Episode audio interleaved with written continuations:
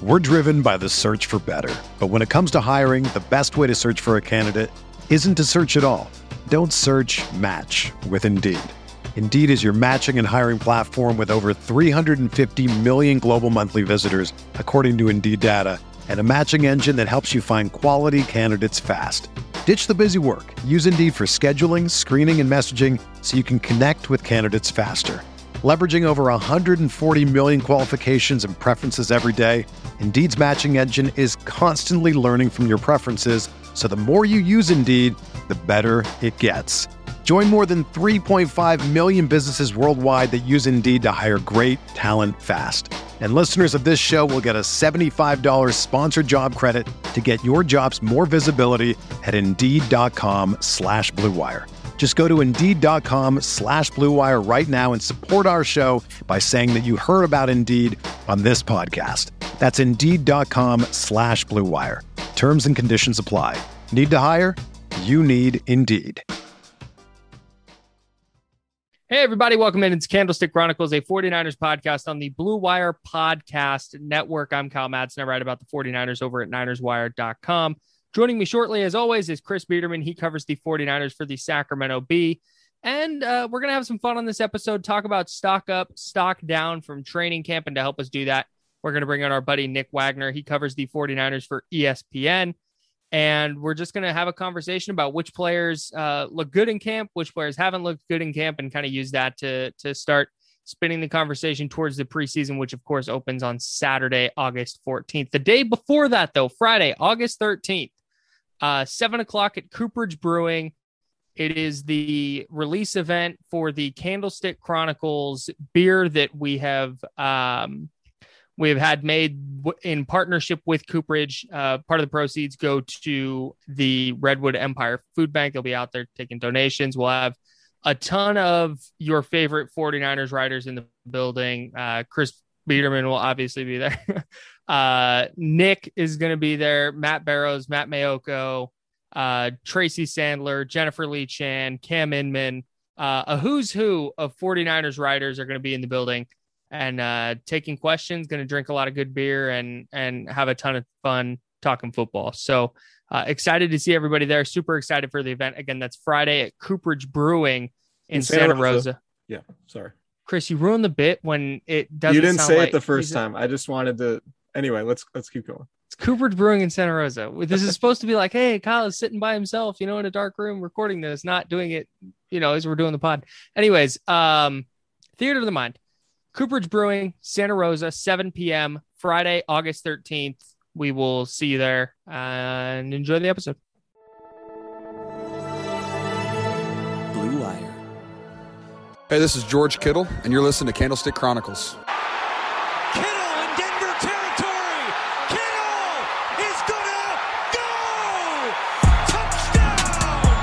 Bosa's got him, and a sack him back inside the 30 yard line. for a 13 yard loss. Quick pass caught by Kittle. He dives and he's in. Touchdown 49ers. At least the intro wasn't clunky. I'm sorry for interrupting you. I thought no, you were rolling okay. until Chris butted in, but no, thank you, thank you, Nick. That I mean, the Santa Rosa um, part was important, and you said, you know, you said Cooperage in the beginning without mentioning Santa Rosa. But he so was, was saying it the second time. I know we said it at the same time, so I don't think it was as clunky as Kyle's making it seem. No, for sure. Um, and I, I think like I would rather you do that than let me leave out pertinent information and then get to the start of the pod and be like, oh yeah, by the way, yeah, you missed Santa Rosa. Or like record have to record it again. Yeah. Yeah, we definitely don't want that. Santa Rosa, Cooper's Brewing. See you there Friday. Uh stock up, stock down. We're going, we're recording this Monday um, prior to the 49ers preseason opener on Saturday against the Kansas City Chiefs at Levi Stadium. And so you guys are both out at training camp. You are um, observing, taking notes, and believe it or not, there's more going on than just the uh, the Jimmy Garoppolo Trey Lance uh, shenanigans. So uh, I'm I'm excited to chat with you guys and go over which players have looked good, which players haven't looked so good, or which things or themes or or whatever it may be. Uh, we're just going to go stock up, stock down, super easy. Nick, you were the guest, so we will start with you. Uh, which which player or thing uh, is is stock up for you right now? Uh, well, first of all, let me say that uh, I'm looking forward to the event on, on Friday, but I want to apologize in advance to the listeners for having to listen to my takes both on this podcast and then again, like those who come out will have to hear from me again. So if you come up to me and under like you know forgive me, I will probably buy you a beer. I'm just putting that out there right now. It's, this is for a good cause. I don't want everyone to do that, but the first few, let's put it like that. If you if you come up and forgive me for putting you through this twice in the span of a few days, I will buy you a beer. Uh, anyway, listen to your ass. Buy me a beer, damn it. That's right. Exactly. Exactly. Uh, but my stock up actually is a guy that I had zero expectations for uh, coming into camp, and frankly, I still kind of have zero expectations for in the season. It's Dee Ford. Um, I, I know he hasn't done a ton of stuff in team drills, but the fact that he's doing any team drills at all uh, when there's other guys coming back from injury, I think is uh, a really good sign for the 49ers. And it's it's amazing when you really think about it because that's a guy who two years ago is your huge offseason acquisition. Like this is the guy that you're counting on to to really supercharge your pass rush. And now you're in a position where anything you get from him is found money. It, it, like you, you and Kyle Shanahan has admitted that. Kris Kocurek talking to him on on Monday, he was kind of you know saying the same thing that they're not counting on anything, but anything they get out of him will be a big thing for them. And and he looks like a guy who is trending toward being able to, and he's not going to play 50 snaps a game, nor should anyone expect him to. But if he can give you somewhere between 18 to 20 snaps a game, playing at, at, at max max Q, so to speak, uh, that would be a, a, real good shot in the arm for the 49ers and for that defensive line and that pass rush. Yeah, I completely agree. I, I think um, just looking at the depth of the, the defensive end group, getting anything from Dee Ford would be a huge boost, right? Because, you know, Arden Key's had a nice camp so far, but, you know, a lot of guys have good starts to camp and end up not doing a whole lot uh, once the regular season comes around. I'm, I'm still very skeptical of the idea that Arden Key is going to be a significant contributor. You have Jordan mm-hmm. Willis, who's opening the season suspended. Um, and then really not a whole lot else. Arik Armstead's going to get some run at defensive end and not in, you know, base packages specifically and, and against the run. But yeah, I think Nick makes a great point that anything you get from Dee Ford is found money. And given that you were able to get Samson Ebukam, um, you know, I think if as long as you're not counting on Ebukam to be your number two pass rusher opposite Nick Bosa, if you could lighten some of that burden with Dee Ford back in the mix, um, I think that's really advantageous for the 49ers. So, yeah, Dee Ford, given that he was such a question mark in the offseason, the fact it looks like he's going to be somebody who can provide something, like Nick said, 15, 20 snaps a game, I think. I think that would be that would be a really big boon for the 49ers. So I agree with our uh, with our favorite cast member there. We're running into a scenario where the the, the 49ers have Att- you're welcome for what's going on on Zoom right now. My cat has uh, jumped into the Kyle's screen. Cat's Anyways, taking over. Um, we're running into a scenario where, like, going into the offseason, it was kind of like, what are they going to do at defensive end? They need to draft somebody, but the draft wasn't great at that position this year. And Ebukam, it was kind of like, all right, well, if he turns into a like eight or nine sack guy, you know, you're you you've got something there, but he's never had more than four and a half in a season for his career. Well, all of a sudden, if Dee Ford's healthy, Nick, and like you said, like 18 snaps a game, 15 to 18 a game, and Ebukam is the player that they are kind of expecting him to be. Well, now all of a sudden, this position where we're kind of scratching our heads going into the offseason now looks like a position that uh, could really be a strength for them. And I think, given how this defense is built, that's a that is a would be I don't want to call it an offseason addition, but like yeah. The kind of biggest offseason addition for them if Ford is going to come back and and be an effective pass rusher, even if it is kind of in limited action, just because it's what their whole defense is built around. And and to your point, it's really almost a trickle down effect. And the crazy thing is, is Samson Ebukam, you could argue was, I mean, just in terms of the money, he was their biggest outside addition. You yeah. know, not a, not a guy they re-signed this offseason. And Dee Ford I, I, haven't tracked exactly how many snaps he's gotten compared to Ebukam, but Ebukam's been banged up.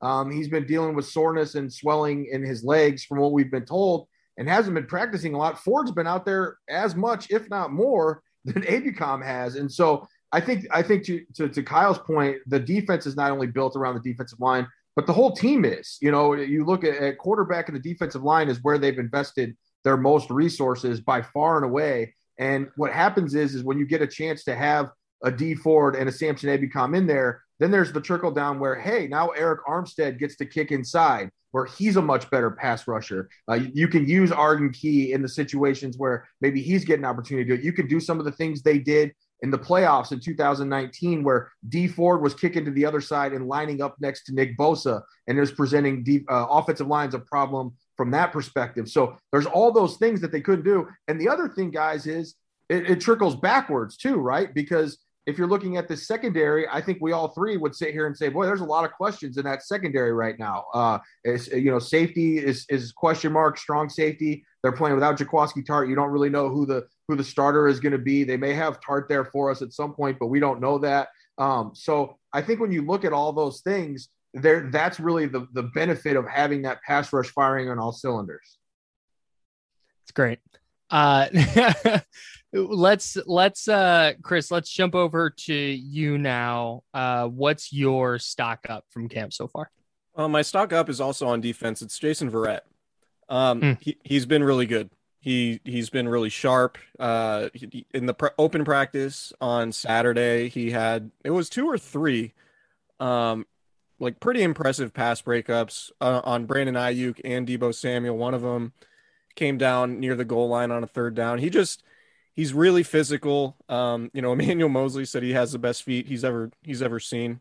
Um, and I just think if if you can get top level corner play from from Jason Verrett at his cap figure, which is what five million dollars this year, that's an incredible value. And obviously there are the injury concerns, but um, it sounds like he's in a really good place mentally, physically. It looks like he's playing at a high level.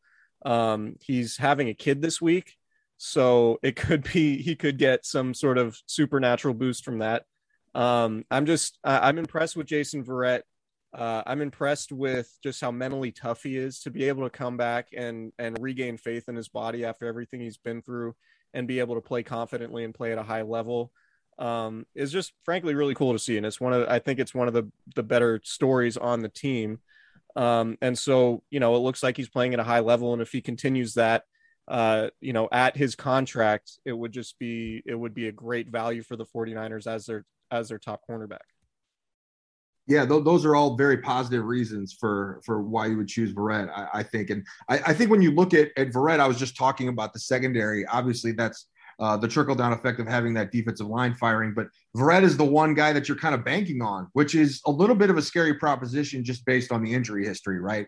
Like how you know how is he going to fare now that he's the guy the number one guy that they're counting on. But to Chris's point, he has been. I mean, you could argue on Saturday, and I, I think I tweeted this that he was one of, if not the best player on the field that day. And the and, and the other thing is, is he's doing it against Deebo Samuel and against Brandon Aiyuk. So he's doing it against those top guys who are going to be the kind of guys that he's facing every week. Yeah. And he is a great story. They obviously need him to stay healthy, which we can say about just about everybody on the team at this point. But certainly those guys who are much is being asked of them and and he's he's almost very similar to Dee Ford in a lot of ways just maybe a, a year ahead of him in terms of coming back from injury and, and, putting that body of work together to be where you want but uh, yeah he's had a had a very very strong camp and positioning himself to to again follow up on on a strong comeback season and maybe potentially be even better. Yeah you talk about his story and then you talk about the 49ers depth at corner. He's a player that they like wanted slash needed to be healthy this year. They when you look at their their cornerback depth, it's Verrett, it's Moseley, and then it's just a bunch of question marks. Like I was just doing a 53 man roster at Niners Wire, and outside of those three guys, there's not there's not a lot of, of proven talent there. It's like Dontae Johnson and Ken Webster, and then the two rookies, Ambry Thomas and and Deommodore Lenoir. So particularly close, by the way, just based on training camp. Like as friends. No, like aren't. Oh. sorry, I think they're fine. They were swag surfing together before practice, so I think they oh, are. Good wow, friends. that's huge. Yeah, but no, I, I just mean I, it doesn't seem like they're either particularly close to contributing. So that that just drives the point home more that yeah. the the Niners desperately needed a corner to kind of emerge as that that number one guy, especially after Richard Sherman's exit. And I think if Verrett's going to be that guy, it would not only be a great story, but uh, it would be a, extremely helpful for for the 49ers defense because no matter how good your pass rush is, um, there's like a standard baseline of cornerback play that you need to be successful, right? Yeah, yeah. And, And- I, Go ahead, especially Kyle. in the NFC West. yeah, I just don't think they can get there. if Verrett's not not uh, not balling. Go ahead. Yeah, I just wanted to add one more thing that I, I think that stands out about Verrett, and and you know, I think Chris mentioned that Emmanuel Moseley said Verrett has the best feet he's ever seen, but just something that I noticed with just kind of watching practice and during special teams, which is probably the most boring. No, not probably. It is the most boring part of practice. Uh, apology, apologies to my guy Richard Hightower, but uh, it, it's it's just it's just not it's just not entertaining. But what's interesting is is that you'll get position groups where there's one or two guys who are definitely definitely not going to be on special teams. And so they have that time to do whatever. They could be screwing around on the sideline joking around getting water whatever it is. And on saturday and i've seen this just about every day jason Verrett, you can always find him on the sideline next to cory undlin doing some sort of footwork drill during that during that time in special teams. And i think it just kind of shows you what that guy's made of what what where his mind is and always trying to, to get better. And that is the kind of example i think that he's trying to set because he's not one of those super vocal guys who's going to try to lead his teammates uh, you know through through his words but he's going to try to do it through his actions. And you can see it every day if you watch practice. So just a, a note that i think people might be interested in, in hearing about Verrett. My stock up, I was waffling between two. Do I cop out and do both of them, or do I pick one? i don't know it depends on how good they are Yeah. Oh boy. Okay, I'll let here. say 'em I'm gonna- here, this is no. I'm gonna throw this one out, and you guys can tell me if it's a good one or not. yeah it's like a choose your own adventure Kyle. Yeah, this is great. Okay, so if you want to do the first one, keep listening. If not, fast forward a minute, and then we'll get to the different one. right we Uh, think you'll be pleasantly surprised so, so I, I want to I want you guys to guide this because you guys are are there and you're watching and you're and you're observing. But something that jumped out to me was that Marcel Harris is now playing linebacker, which to me sends his stock up because I don't think he's a Hmm. very good safety, and I didn't think he was going to probably make the team as a safety. But when you look at uh, Elijah Sullivan and Justin Hilliard and my guy Jonas Griffith, there it's not like there's a bunch of locks to make the to make the roster at linebacker. Is Marcel Harris in your estimation, like is he playing well at linebacker? How's that transition going? Is he worthy of me saying his stock is going up, Chris? Oh man. Um Putting you on the spot. He listens. yeah, I guess I, I would say his stock is up because playing linebacker improves his chances at making the team. Okay. That's kind of Um, what I was getting at. Yeah, I don't know. Like it honestly, I haven't been super locked into to Marcel Harris, but like I think he's probably gonna end up like if they keep five linebackers, I think he's probably the fifth. And Sure. we were talking about it with Nick, or I was talking about it uh, with Nick at practice the other day. Like having him on the roster might make it so you can at like keep another guy at another position that you like Right. because he could potentially also be the fourth safety.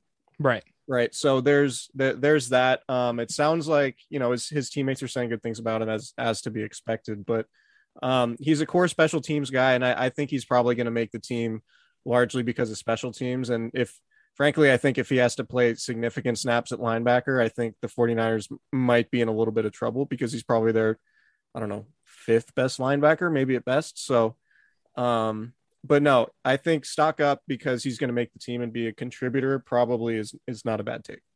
Yeah, I think you know I view Marcel Harris in a similar similar way to the, how I view Jordan Matthews, where they're not exactly a standout at either of the positions that they can play, but because they can simply play those two positions, um, it makes them intriguing roster ads. So if you don't want to keep a sixth receiver, I know decisions are going to be tough there, but if you don't want to keep that sixth receiver or, or you don't want to keep that fourth tight end, you can kind of have the best of both worlds with Jordan Matthews, and it, it can free you up in, in some other spots. And I think that's similar to how you would view Marcel Harris. And uh, it, Kyle, your, your point being that you don't think he's a particularly good safety. Well, if he's not a particularly good linebacker, then I don't know. I don't really know how you look at it, but but I do. But I do think I do think he's he's been pretty good at linebacker, and he seems a little bit more comfortable there, um, just kind of playing that spot. And to Chris's point, special teams is still going to be his ticket to a roster spot.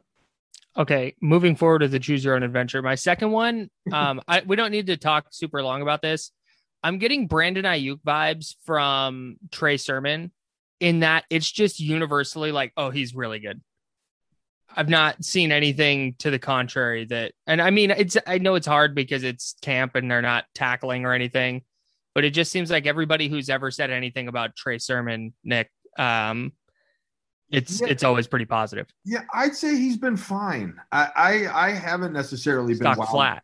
Yeah, I, I I wouldn't necessarily say I've been wowed by him. Um, I actually I kind of like watching Elijah Mitchell run a little better than than, Hmm. than I do Trey Sermon. At least, and and I want to add the context of you know Mitchell isn't isn't running with the ones, and so it's a little bit different uh, in, in what you look. But when I watch the running backs, it still to me looks so much different when it's Raheem Mostert than when it's any of the other guys.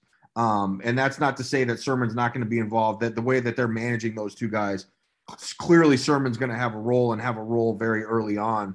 Uh, but but I think Mostert is is clearly on, on a different level, at least as as we sit here right now. So yeah, I think Sermon has been fine, uh, and I'm I'm not sitting here to say like, oh, you need to knock him down your fantasy draft board or, or whatever. But uh, I, I still would like to see more, and that's definitely going to be one of those things that in the preseason games you get a better idea. To your point, Kyle, of, of when you can tackle and and all those kinds of things. Rumor has it that's important. Uh, you know how you how you handle how you handle physical contact, but Get out of town. but yeah, I, don't, I just I, I think he's I, he hasn't necessarily been a standout from from my eyes, but Sure. that doesn't mean that the the coaching staff doesn't like what they see, and clearly he keeps getting all those opportunities with the first team offense, so that must mean something. Yeah, he's basically splitting reps with Raheem Mostert, which makes me think he's going to have a big role. Um, I think he's kind of the type of player that you're that's that's going to be really hard to draw conclusions from during training camp because he's not the fastest guy, he's not the quickest guy, and with our angle on the sideline, like we don't have a great view of of the lanes and what he's seeing and what he isn't. Um, so you know, I I think the I mean, based on what he did in college and based on the fact it's Kyle Shanahan and Mike McDaniel's offense, I, I think things are pretty promising for Sermon. Um, but to Nick's point about Mostert, probably like once every second or third practice, there's there's a run where it's schemed up perfectly and it's against the right look, and Mostert's just gone. You know, it's like it's like that touchdown he had against the Jets in week two. Um, and that happens, you know, probably two times a week during training camp. Um, so he still has that big play ability. Um, and you know, so I, I think, yeah, it's definitely a little bit different with Mostert just because of how fast he is and how much those plays pop sometimes. But um, I'm still expecting uh, Trey Sermon to have a pretty significant role this season. I'm gonna go with stock flat for for for Trey Sermon. Fair enough. Um, let's jump over to let's jump over to stock down and uh, Nick, go ahead and start us off. Your stock up was Dee Ford. Who's not? Who or what is not going great in camp? Yeah, I'm going to go with the receiver group at large, and I want to be very clear that I'm taking Deebo Samuel and Brandon Aiyuk out of that because they've both looked excellent. Um, so maybe it's unfair to say the group as a whole. Maybe I should say the receiver depth. Um, but I, I think this was a question that we all had kind of coming into camp. And I think as we sit here now, things have maybe clarified a little bit, but not in a way that we expected. So if, if you sat here today and said, who are the third and fourth receivers, I think it's actually pretty clear. And it's Mohamed Sanu and it's Trent Sherfield, which I don't think anybody would have necessarily projected before camp starts. And I think it's it, this is no knock on either of those guys because they both had a good camp, and I think they both can be productive players uh, potentially if given if given the right opportunities. But I think it speaks to where their depth situation is that those guys are kind of a clear cut three and four, and there's not a whole lot of competition behind them of guys where you're like, oh, that guy belongs or that guy belongs. Like there's not. I I, I have trouble finding six that I would keep right now, and I think you know Jalen Hurd is a disappointment. Talking to Wes Welker on Monday uh, about about Jalen Hurd's position with the team, one of the things he kept bringing up is like, yeah, it's kind of hard if you're not on the field, and you know we don't we don't know if you're if you're at practice, we don't know what we have there, and you know they they talk about Hurd in a similar way they do Dee Ford when it comes to like, oh, anything we get from him is found money. But that's not quite the same because Dee Ford actually is out there and you can see the progress that he's making towards being back where you don't see that with Hurd. Richie James Jr., another guy coming back, you would expect to be in the mix because he's been here.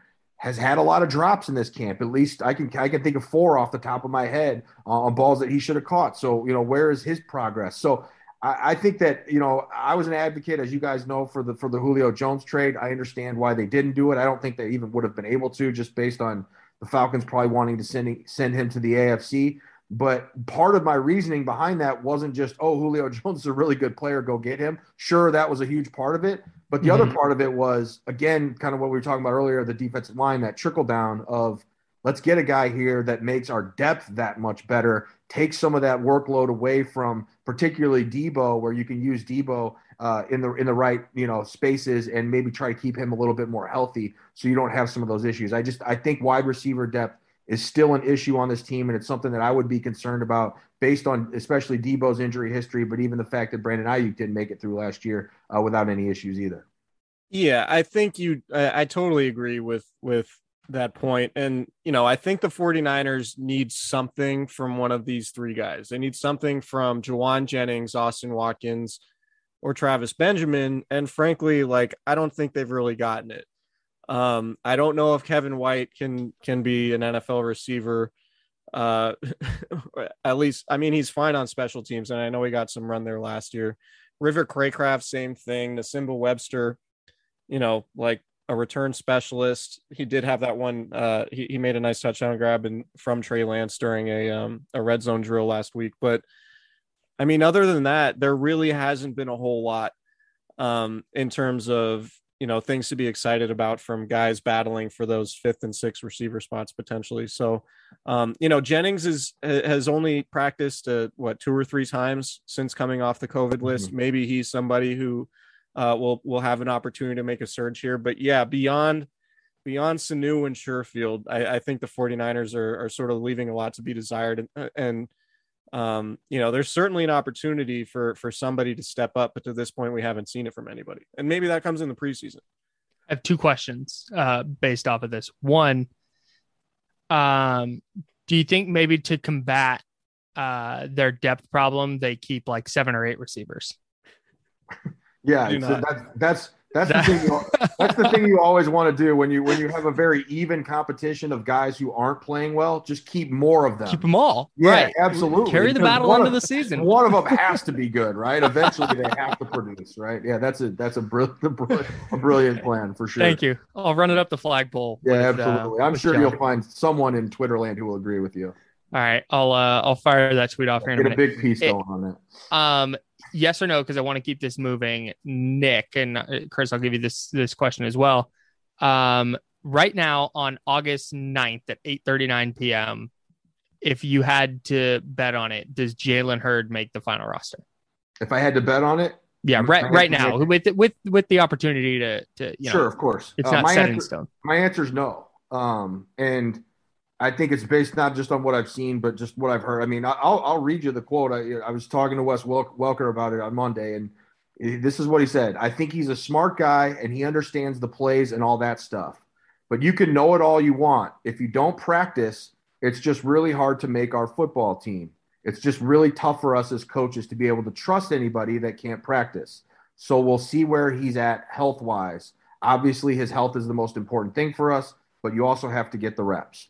And yeah. that's the thing with with Hurd that uh, you know Nick Bosa is on the same kind of schedule in terms of you know every third day. You know, it seems like they get a, a maintenance day or they're doing something else with, with their returns. But Hurd gets the you know it'll be a couple days off, and you know whereas Bosa will be back. You know things like that. Um, and the other thing is, is when Hurd has been out there, which hasn't been a lot, I think he's had what, Chris, one catch in team drills so far. Is that yeah, right? He doesn't even get targeted all that much either. Yeah, yeah. Um, it just it just doesn't like you know when he was a rookie, he looked explosive. You could see what they saw in him. You could see the fit, uh, and I'm sure the injury has has sapped some of that, but you just don't see it. And so, um, you know, maybe he ends up being a guy they don't want to give up on, and they can you know put him on IR or something and, and keep him around and give him one more go next year. But it, it just it just doesn't look it just doesn't look good for him at, at this particular moment. Yeah, I agree. Um, I've heard the same things um, about Hurd recently, and so I just think, you know, I think it's Bosa. I think would practice if it were up to him. He would take every rep.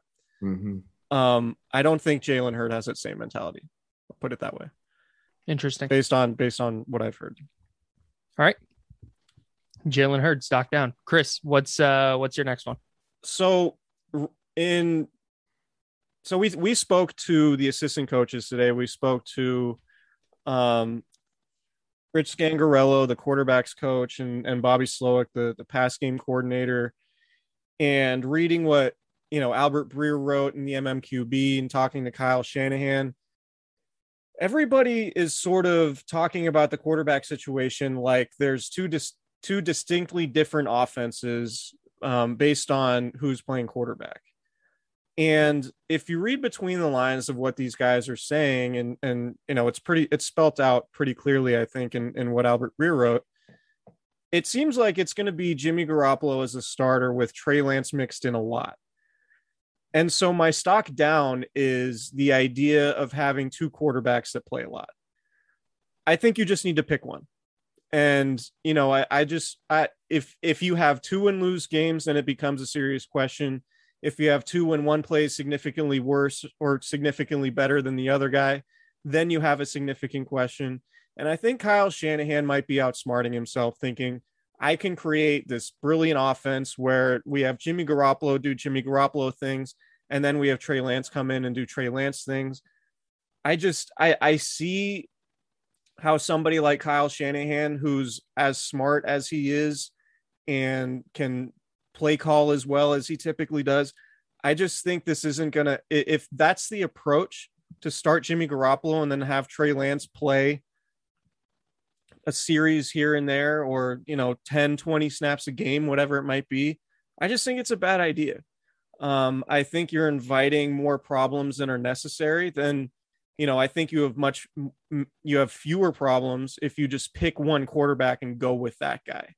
Um, so it's still very early in the process, but just sort of talking to people and, and reading between the lines on this thing, at least what the 49ers seem to be planning for right now is to have Jimmy Garoppolo start mixed in with some Trey Lance. And I just think it's it's going to be overly complicated and could event could potentially be problematic, particularly in games that they lose, right? Like it's one thing if Jimmy Garoppolo has a bad game as a starter, the answer to that is is easier to come up with. It's much more difficult to kind of to come up with an answer if you have one of your two quarterbacks playing poorly because it's sort of dependent on the situation and how you're using those quarterbacks. Um so i just i'm i'm out on the idea of using both guys both guys having significant roles. I think you need to pick one and if it were me based on training camp i would pick trey lance i understand um i understand why i mean it's too early to i, think to to say Trey Lance should be the starter. But given what we've seen over the last week and a half of camp, given what we've seen from Trey Lance since uh, the spring program, I think he's on. I think his trajectory is going in the right direction.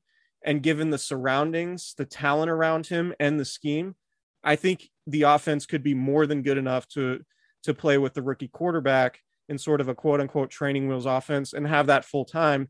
Figure out the Jimmy Garoppolo stuff later um, that's just my opinion. But I think you, I, I just think Kyle Shanahan needs to pick one or the other. And I, my stock down is the idea that he could be trying to go into the season using both.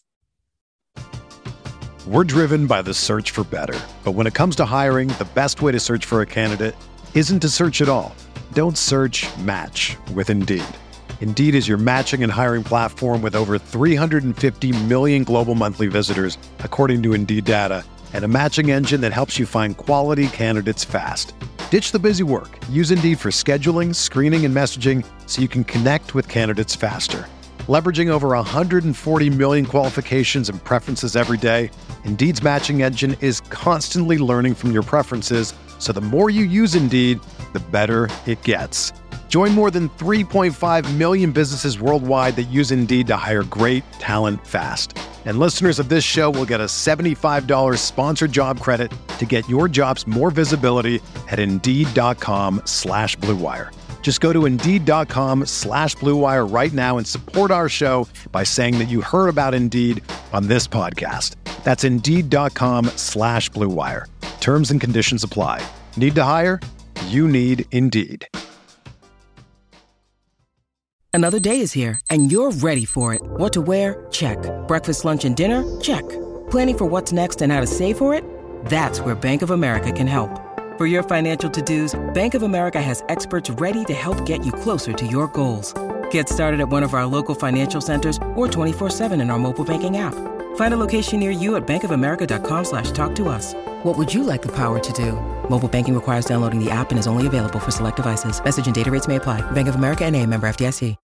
When you need mealtime inspiration, it's worth shopping Kroger, where you'll find over 30,000 mouthwatering choices that excite your inner foodie. And no matter what tasty choice you make, you'll enjoy our everyday low prices, plus extra ways to save, like digital coupons worth over $600 each week. You can also save up to $1 off per gallon at the pump with fuel points. More savings and more inspiring flavors make shopping Kroger worth it every time. Kroger, fresh for everyone. Fuel restrictions apply. Yeah, I don't. I don't necessarily. I, I, guess. I guess I just go based on what the words that Kyle Shanahan uses, and I think Kyle Shanahan has been very careful, and he's acknowledged that he's been very careful um, in the words that he uses. And the word that he used on Friday, when for the first time he acknowledged that Trey Lance was going to even play this year, I asked was, that question. He, oh, nice. Uh, was got big feather in the cap for you. Chris is walking in tall cotton right now. Uh, but the, the word that he used was situationally. And situationally to me means situational football, which means red zone, short yardage, situations like that. I, I agree with Chris on the idea of if you're talking about, oh, we're going to get Trey Lance a series every half. I don't like that idea. I just I, I'm I'm with Chris on that. I don't I don't like the idea of of messing up the flow of, of a game or whatever. Uh, you know, if, if, if your quarterback is struggling to the point that he has to come out, okay, that's a different conversation. But if if the idea is that hey, we're going to sprinkle in Trey Lance and use him situationally, and people make the the Taysom Hill comparison, and I think it's valid only in the sense of like they're not going to use him at wide receiver, of course. They're not going to put Trey Lance out there for that kind of stuff.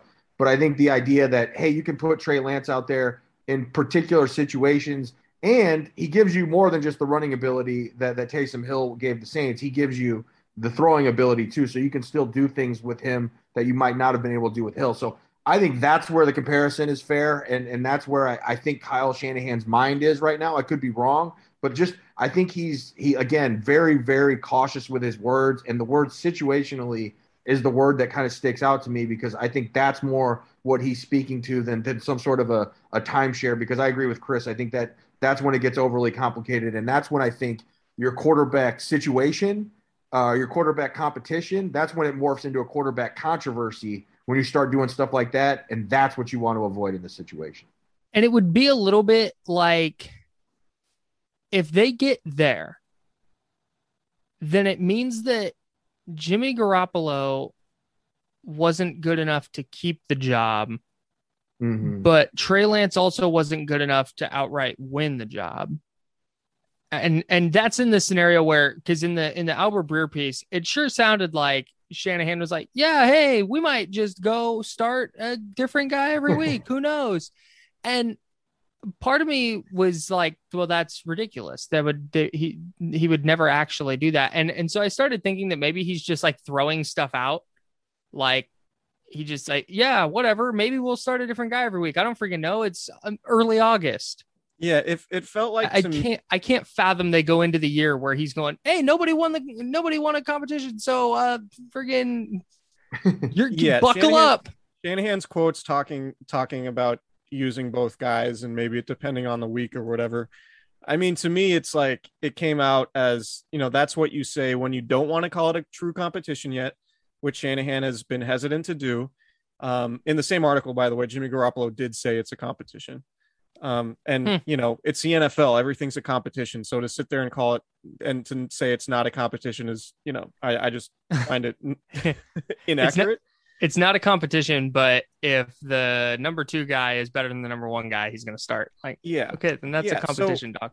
So that thought is like, all right, we don't want to call it a competition, and we also don't want to shit on Jimmy Garoppolo's trade value potentially, right? So that's the th- that's the thread, um, or that's the needle that Kyle Shanahan's trying to thread right now, and it's a little bit weird. And to me, like if Trey Lance is good, if he's the guy you want in red zone situations or like third and short or whatever, like we've seen it in practice Um, and I'm I'm guessing we're going to see a version of it in the preseason game. But like, if he's better in those key situations, why wouldn't he be better in the other situations?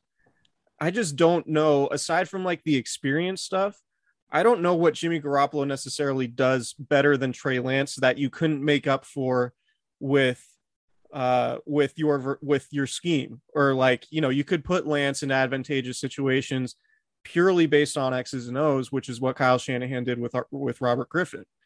And so to me, like if you're if you think Trey Lance is good enough to have him on the field in key situations, and I think he I think you should think he's good enough to start. Um, because you can make up for the stuff that he doesn't do like Jimmy Garoppolo uh, in other ways with a different version of the offense. And they're clearly developing a different version of the offense for Trey Lance. Yeah, there's there's this notion now that there's all these options on the table. There's 57 different ways the 49ers could go with this. And it's really not. It, it, there's I think there's three, like three realistic options. One is Jimmy starts and Trey sits. One is Trey starts and Jimmy sits. And the other one is probably the most likely, which is Jimmy starts and Trey gets used situationally, which look, I understand that everyone wants to to say, oh, the, the Niners aren't being honest about this. They're gonna they're ultimately gonna switch to Lance. So yeah, but you know what? Throughout the quarter, this whole quarterback thing, they've mostly been pretty honest. Like they they said they were going to keep Jimmy the whole time, and they have, despite the trade rumors. You know, uh, they they went and got their quarterback, and yeah, I know there was a lot of subterfuge back around around around that stuff, but. Uh, you know, I, I do think that those are the three options that they have, and and I think that those one of those three is going to be ultimately the choice that they make. And it's it's just not necessary to complicate what is a complicated situation any more than it already is. And and I, I think that's kind of you like we we do this, and I, I'm I'm probably as guilty as anybody where you can do the you know paralysis by analysis thing where you're overthinking this whole thing. And at the end of the day, who's better? Who is better when it comes time to make the decision? And we're not at that point yet. We're not there. And and I'll be one to say, like, I, you guys know, you can vouch for me that I, I was high on Trey Lance from the very beginning. I, I, I like a lot of the things he's bringing to the table. I, I think if you watch practice, it's it's not really a contest in terms of just tools, in terms of ability. Uh, I think even Jimmy Garoppolo, in an honest moment, would probably say that.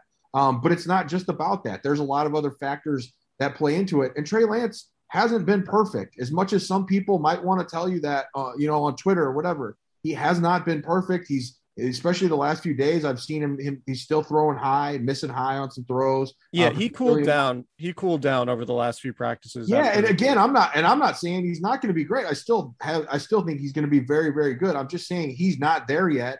And I think let's at least get to next week and get to those Chargers practices where he's going to get a chance to go uh, go against the number one defense for a couple of days and and see where he's at. And I think that's really ultimately Kyle Shanahan right now, and he knows this. He's in a no-win situation no matter what he says. So I think his whole thing is let's get to the point where we can get a true evaluation of these guys before I say anything definitive. And I don't, frankly, I don't blame him for it.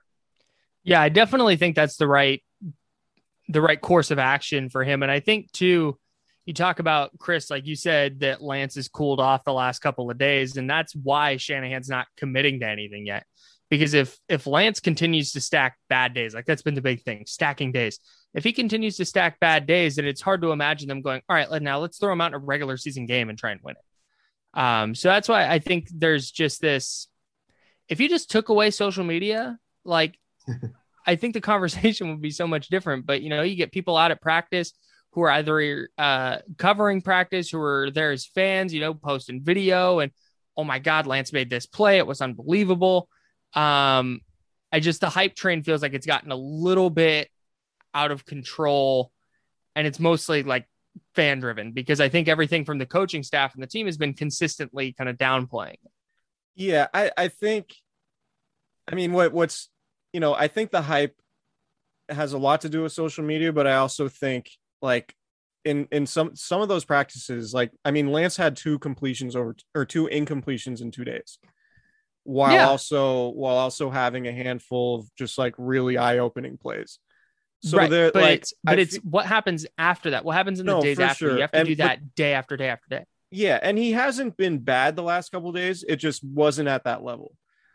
it Sure. was you know I, he it, they're just more like all right there was you know two fumbles with Wayne Gallman and zone read plays there are cadence issues there are offensive pre-snap penalties there are bad throws like Nick mentioned just like a few more things are popping up he's still very clearly the more talented quarterback but just the last couple days it's like all right it's been a little bit rockier than it was in the beginning when he was just like red hot and rolling to his left and throwing 50 yard touchdowns and, and and I think the other part of it is is you have to you have to consider that if you go with Lance to start the season and Garoppolo is your backup, I think it's a lot harder to go back to Garoppolo Yes. Than it is to go from Garoppolo to Lance one time. And and we've seen Kyle Shanahan. There is a track record of that. Obviously not with this scale of player and this type of investment in the player, but Kyle Shanahan even last year, and we're talking about with Nick Mullens and CJ Beathard in a lost season where he would get asked multiple times when Mullins was struggling, what about going to Beathard? What, and he's I don't want to play the flip flopping quarterback things. So he didn't want to do it then when it would have like nobody would have cared really. Yeah, and, and, and, like so in a situation like this, you don't want to you don't first of all you don't want to crush your your rookie quarterback's uh, confidence, but you also don't want to put the team in a weird position either because the locker room is a big part of this conversation too. And I think the locker room still has a lot of love for Jimmy Garoppolo too. Um, yes or no question: Does Trey Lance make the team? Yes. yes That's kidding. I wish Uh, I, had, I I've wish I had changed- a more funny answer, but I didn't. I thought it was changed- more, I thought it was more fun to take the kidding like with a serious answer. Yeah, like yeah, I think so. Um, Got a shot. so Long I was to go, thinking of I was thinking of as a bit doing stock down like like Josh Perkins. Um, but I've changed my answer based on what you guys have said throughout this podcast. Okay. Stock down right now, August 9th. Stock down on the draft class. Hmm. Um, Trey Lance is, you know, uh, like look, he's been he's a number three pick. He's super talented and he is tracking to be a really good player, whether it's this year or next year. Cool. Aaron Banks is not starting yet. Um, Deommodore Lenoir and Ambry Thomas are two players that Chris said aren't really standing out. Uh, Jaylon Moore, the left tackle from Central Michigan, Western Michigan, Western Michigan. yes, Western. Uh, Western Michigan is playing tackle instead of guard and actually might win the swing tackle job or compete for the swing tackle job, which is okay. That's, you know, that's good. I've heard good Um, things from from people inside the building who have watched practice on Okay. Jaylon Moore. Chris is doing Um, the deep dive on Jaylon Moore. Love it. He's got a big Love that. report coming. Yeah, you know, he's a beefy fit on the offensive line, so we'll uh we'll hopefully, you know, get more from him in the preseason and kind of see how he does. Because right now he's, you know, he's not going against, you know, Nick Bosa and team drills or anything, anything crazy like that. Um, you know, Elijah Mitchell is still a question mark at running back, although Nick, you said you you actually prefer watching him run, but again, um I think Matt making Barrows noted in he noted in the athletic that he's lost like 15 pounds. Um, and he's a big tackle breaker in college, so we'll have to see if he can continue to do that. Uh, and then Talanoa Hufanga is uh, apparently running around like Troy Polamalu, um, per Kyle Shanahan. Uh, so I don't know. I just um, he doesn't seem to be in the mix for the starting strong safety job. I just like I said, not not to say that the draft class is a disaster. Like you can't obviously say that uh, halfway through their first training camp, not even halfway through the training camp, but um, just stock down on how impactful this class is going to be this year. It's an interest. It's an interesting point, and and yeah, the, the first thing you said, of course, is what matters the most. If no one's going to care about any of the other ones, if Trey Lance Yeah, turns out to be the guy.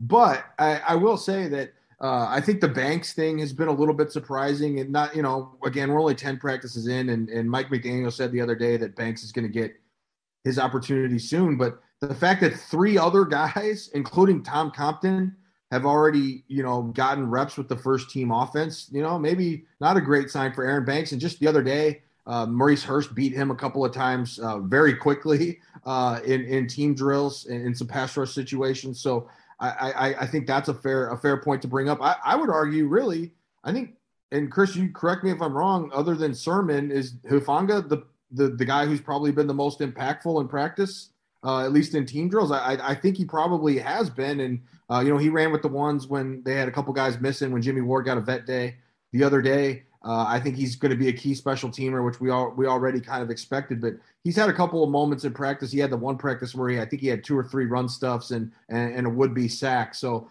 um, yeah, but but you're not seeing a lot of other big flashes from some of those guys. And really, Lenoir and Thomas both have had a fair amount of opportunities with the first team because they've been missing guys, whether it was Moseley on the COVID list or uh, you know Kenny Webster got banged up the other day, and and so, so there's been some chances there, and, and you just haven't seen those kind of big flashes that you want to. Yeah, I would mostly agree. I think Hufanga is going to be a contributor. I think Jaylon Moore is going to be probably the swing tackle. Um, so, you know, those those guys being drafted on day three, I think if, if they're just on the roster contributing, um, I think that's a win their rookie year. But yeah, Ambry Thomas, I don't think has looked particularly close. I think after you know taking 2019 off, or sorry, 2020 off and not playing since 2019. I, I, think there's some significant rust there, and he's still getting back in the mix. It seems like Deommodore Lenoir, he he has gotten a lot of first team reps, mostly because they've been banged up at cornerback, and Emmanuel Moseley was out for a little bit with COVID, but um, he gets picked on a lot, and he doesn't make a ton of plays, and and that's to be expected. And um, it's still early for those guys for sure, but yeah, I, I think it's a fair point. Aside from Trey Sermon um, you know, I don't I don't expect a lot of these guys outside of Trey Lance to to have a, a huge say in what happens to the 49ers this season. And one other thing, just real quick on Lenoir is, uh, you know, I think it's it's a little bit unfair to judge him just in the sense that he was brought in to be a nickel corner, and because they've been so banged up mm. and had guys missing at corner, he's been playing outside a lot. So I, I, think, you know, again, we're not writing any of these guys off at all, but right. him in particular, has, he's been put in kind of a difficult spot so far. Any that you guys wanted to maybe touch on that uh, that we didn't get a chance to? Um, aside from hmm. Josh Rosen. yeah, I mean, I guess I've never, I've never made Sudfeld just because yeah. Rosen stock is so. I don't think I've ever seen Kyle Shanahan just be like, "Yeah, he's been bad the last few days." like the way he the way he did. I guess he's done it with like Dante Pettis. Well, what's interesting is is I would say just saying that it was the last few days is generous. Uh, mm. you know, Rosen's been missing throws from the jump. Uh, you know, there was a couple of moments in maybe like the first practice or two, but yeah, that that that whatever competition that is uh, hasn't really panned out. To me, I still think, and I'm standing by this. I think they should just keep the two quarterbacks uh, Lance and Garoppolo hmm. and use that extra roster spot. Keep Sudfeld on, on the practice squad. Um, and, you know, if you want to bring in a fourth guy since you have the expanded practice squad, fine. But uh, I, I think to me, uh, you know, if you have two quarterbacks that you really like and you're going to plan to use anyway, I'm not sure what the need is to have that third one on, on the active roster. I'd agree. And if you did get to a point where you needed a third quarterback, I'm willing to guess either Nick Mullens or CJ Beathard will be available on a practice squad that you could just pull up in case you absolutely needed a third guy. Wow. Like that if some go, that would be that would go over so well with the fan base. well, CJ Beathard's on that the would list. that would mean they're down True. they're down two quarterbacks. So yeah. There's fan no winning in that situation. Josh Johnson, anyone? Yeah. Let's do it. The New York Jets. Just get the band back together, you know? um all right. Anytime you can trade three first round picks to move up and draft a quarterback and then finish the year with the quarterback room that you had the previous year, you do it. It's basic math. I'm just uh, saying it's it's part of the case they're keeping just two. That's all. I'm not saying they should do it. No, that's fair. I can I can rock with that. Outside of coming to the event in Santa Rosa, Cooperage Brewing, 7 p.m. Friday, August 13th. Nick will be there. Chris will be there. I'll be there. Uh, do you guys have anything else for us? This is fun. I don't. I don't know. So. Dynamite. I, I, don't even have a good joke to go out on. So no, that's a no, that's okay. I'm all. It's always a weird thing because, um, we kind of just said like, hey, here's what we're gonna do, and I didn't want to just be like, all right, hey, subscribe, rate, review, see you guys, and then have one of you guys be like, well, I want to talk about this thing. So I just wanted to run it by you guys. Um, trying to be courteous we we can let Chris get his Jonathan Kuminga takes off real quick. Oh, he, strong he light was, minutes. Was, Jonathan Kuminga. For more yeah. Warriors talk, subscribe to the Light Years podcast. Sam and Andy do a great job, but we do a segment called Light Minutes where we just uh we we spit our Warriors take. So uh Chris, you have the floor. Jonathan Kuminga, your thoughts? He's gonna have some moments and some blowouts. Hmm. Um, I like that. and maybe the second half of the season he gets some rotational minutes in close games. Okay. But Nick, do you agree? Just great take. Yeah, I, I totally agree. Yeah. Did Just- you did, just did speak you, in vague generalities as much as possible? Like he, Jon- Jonathan Kuminga's just built different, guys. That's all I. That's all I. That's, He my, is. that's, my, Yeah, that's that's my what they take. say. Yeah, that's my take. He's a he's a man among boys. He's Yeah. gonna be playing among men sooner than later. yeah, So Um Moses Moody, Chris. uh, like it. He's got. Um, I think he. I think the best case scenario for Moses Moody is like Danny Green. Okay. I Which think that's under, be- I think that's undershooting what Mo, Moses Moody could be. Personally. Oh, you like Moses Moody? Wow. Wow. You, know- you guys know I was big on Moody. I, I thought Moody at seven would have been fine. Okay. Before the draft. Oh, that's right. You were oh Kyle and okay. I were That's pushing Moody. no, that's perfect. Y- You were anti Bouknight. Uh Yes. James Bouknight from UConn. Did Yeah. you see the possession where Davion Mitchell of the Kings locked him up tonight? I didn't see it, but I can't say that I'm surprised. Well, it, I mean, it, it happened a bunch. Uh, Davion Mitchell's nickname is Off Night, which is Right. an unbelievable Very strong. nickname. Uh, yeah, there was a. It's more like possession Davy Davy off night. It is you know they need to. It's not Davy on. You know Sure.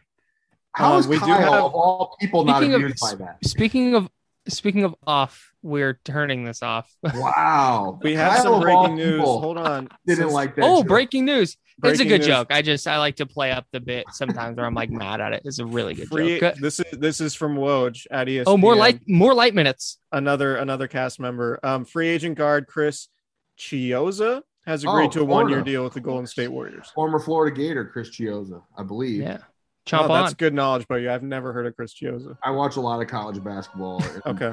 embarrassing amount, but Chris Chiozza is stepped on Nico Mannion. let's put it. Let's put it like That's that. a fantastic take. Stepped on. Excellent. I love it. All right. That does it go for our light minute segment where we talk Golden State Warriors. Thanks everybody so much. Uh, Nick, thanks so much for hopping on with us uh, on a Monday night. We will see you on Friday. Um, subscribe, rate, review if you haven't. And we'll have another pod later this week. And then we'll, we'll see you all Friday night at Cooper's Brewing in Santa Rosa.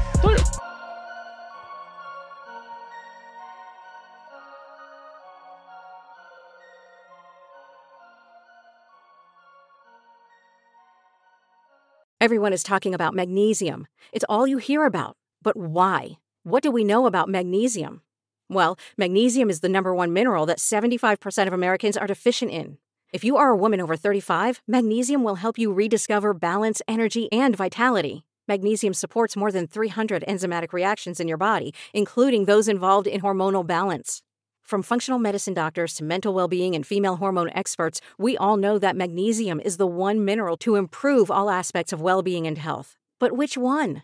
Magnesium Breakthrough from Bioptimizers, the trusted choice recommended by leading experts with seven best absorbed forms of magnesium to ensure your body receives the support it needs for overall well being. Go to bioptimizers.com slash balance today and use code BALANCE10 for 10% off. Support your journey to wellness at B-I-O-P-T-I-M-I-Z-E-R-S dot com forward slash balance. Magnesium Breakthrough from Bioptimizers, your foundation to optimal health and vitality.